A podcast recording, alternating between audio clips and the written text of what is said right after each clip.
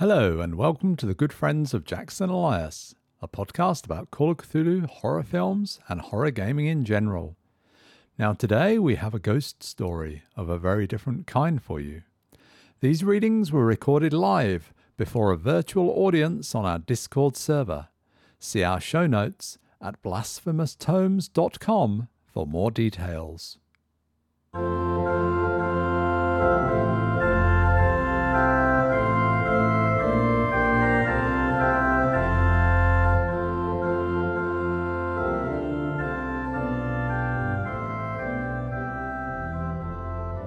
Welcome to the final stave of the Good Friends of the Good Friends reading of Charles Dickens' A Christmas Carol.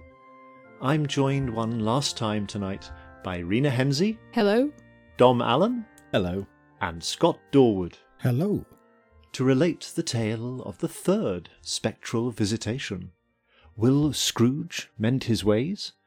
Listen on to discover. A Christmas Carol by Charles Dickens.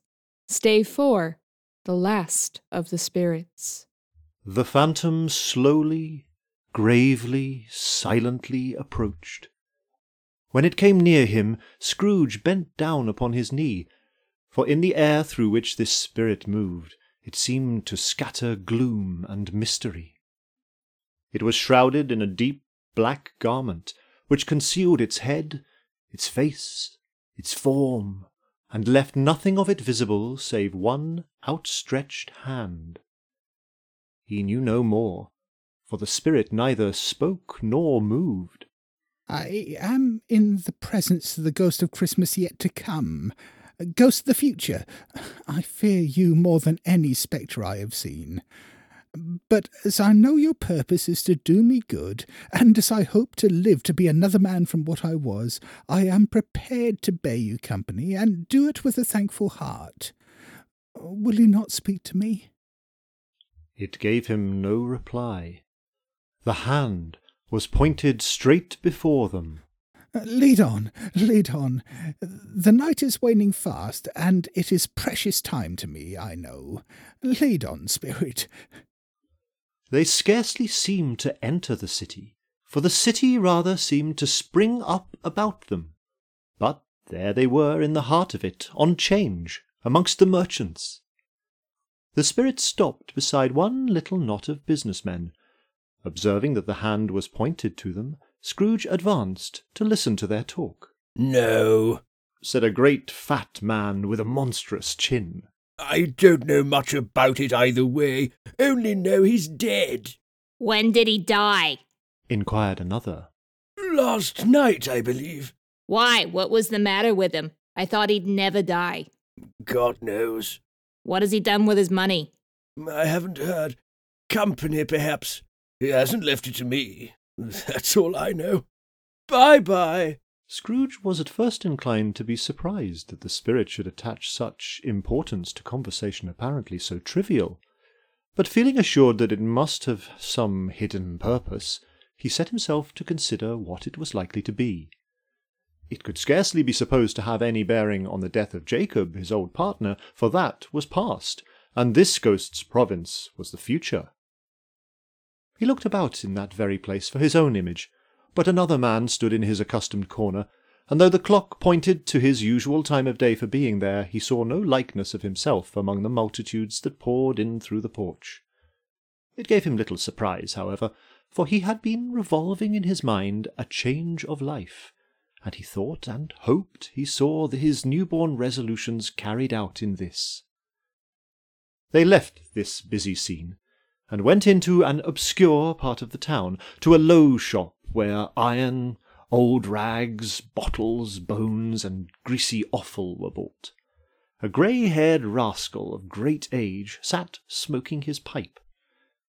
Scrooge and the Phantom came into the presence of this man, just as a woman with a heavy bundle slunk into the shop, but she had scarcely entered when another woman, similarly laden, came in too, and she was closely followed by a man in faded black. After a short period of blank astonishment, in which the old man with the pipe had joined them, they all three burst into a laugh. Let the charwoman alone to be the first. cried she who had entered first. Let the laundress alone to be the second, and let the undertaker's man alone to be the third. Look here, old Joe, here's a chance. If we haven't all three met here without meaning it, You couldn't have met in a better place. Said old Joe.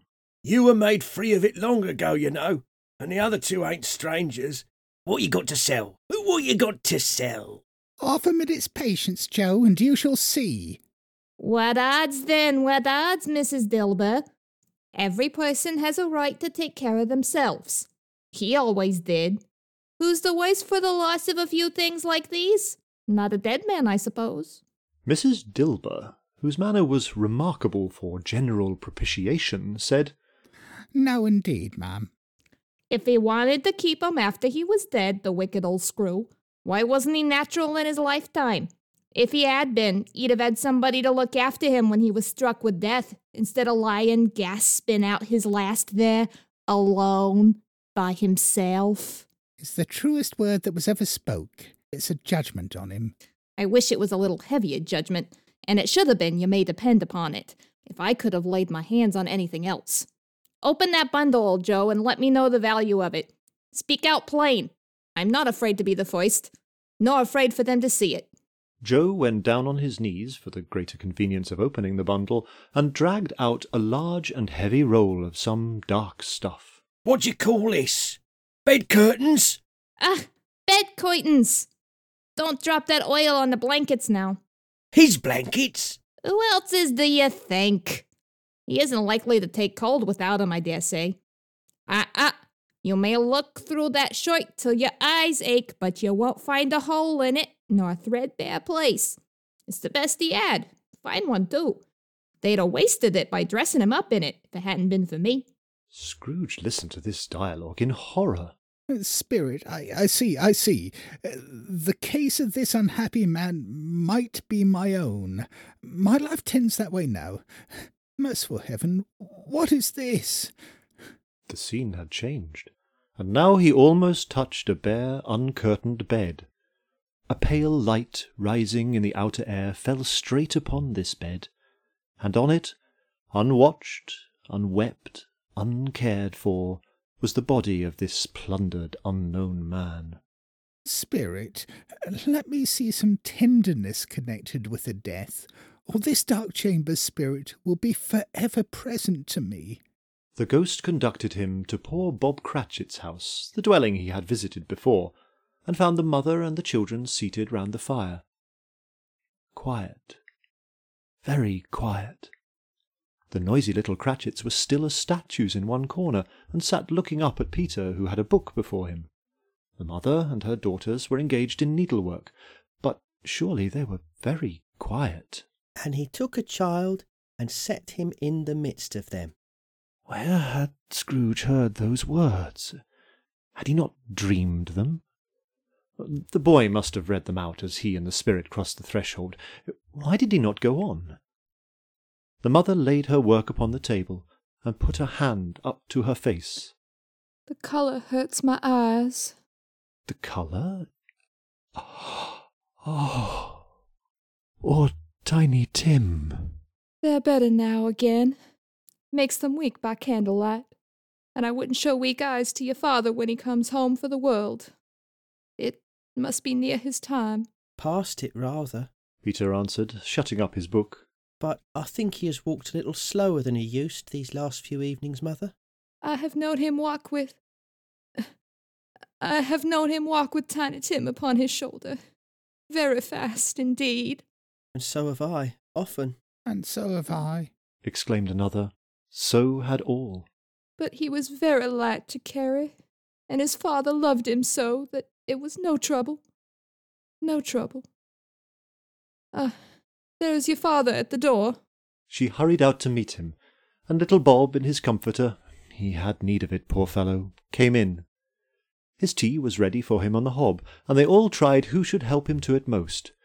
Then the two young Cratchits got upon his knees and laid each child a little cheek against his face, as if they said, Don't mind it, father.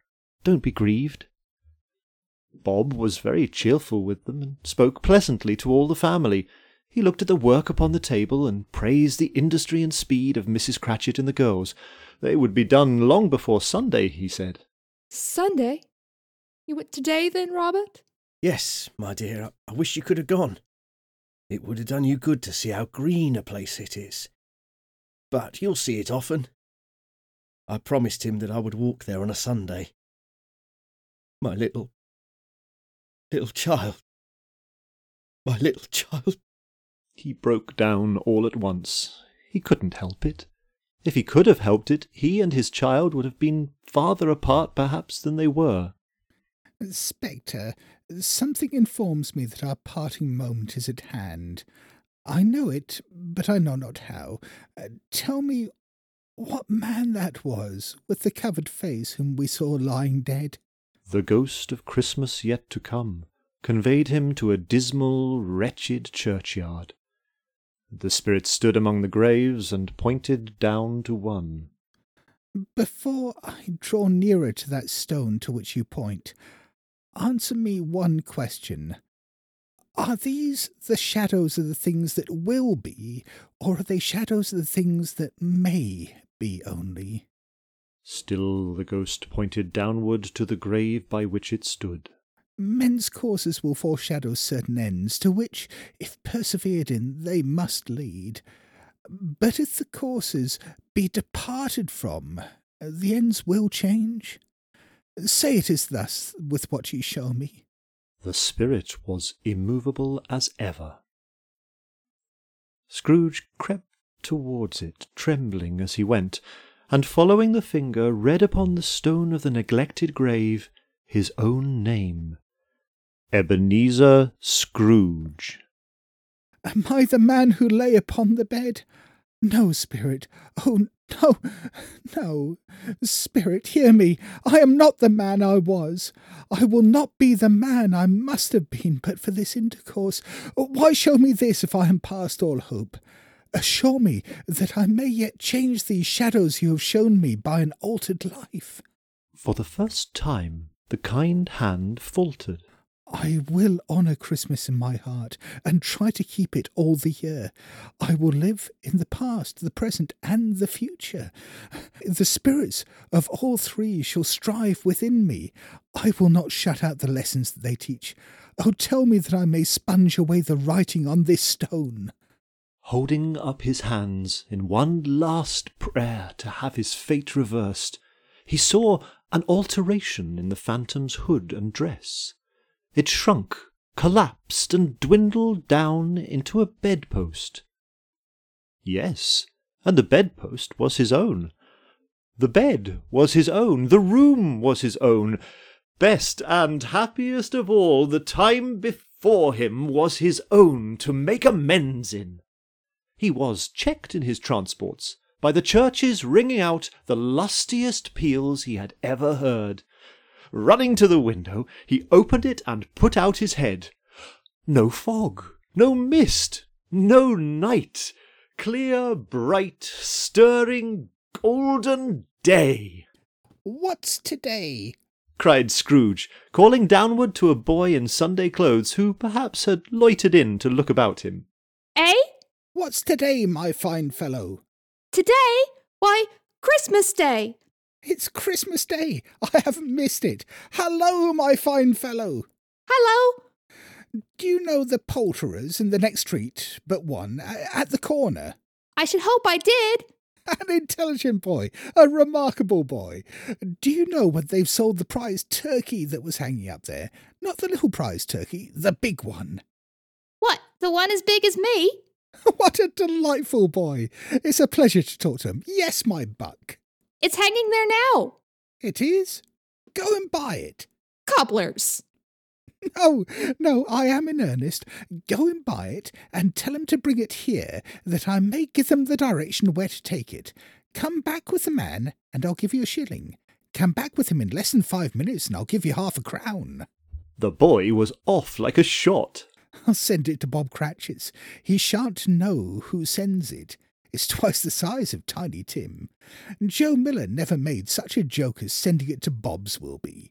The hand in which he wrote the address was not a steady one, but write it he did somehow, and went downstairs to open the street door ready for the coming of the poulterer's man.